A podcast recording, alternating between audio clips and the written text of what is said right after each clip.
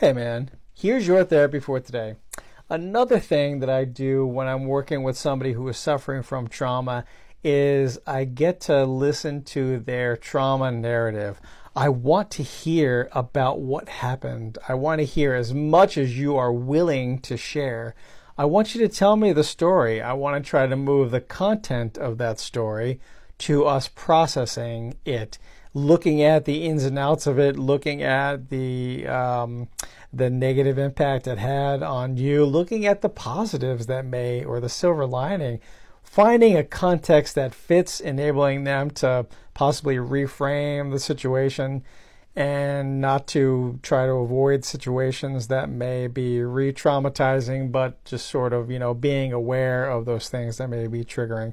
I want to hear the story. And so by telling the story, oftentimes there's a degree of catharsis that comes with sharing your narrative, in particular, your trauma narrative. So this is what I use in my practice as a trauma therapist is encouraging them to tell me the story of what happened to them, what happened around them, what were the circumstances, who were the players, as much as they're willing to share. At times, they may not be willing to share much of anything, but as we continue our work together, oftentimes they'll be able to retell the story and give specific details that could be instrumental at helping them move through it. So stay tuned. There's a couple more ways in which I, as a trauma therapist, help people who are suffering from trauma.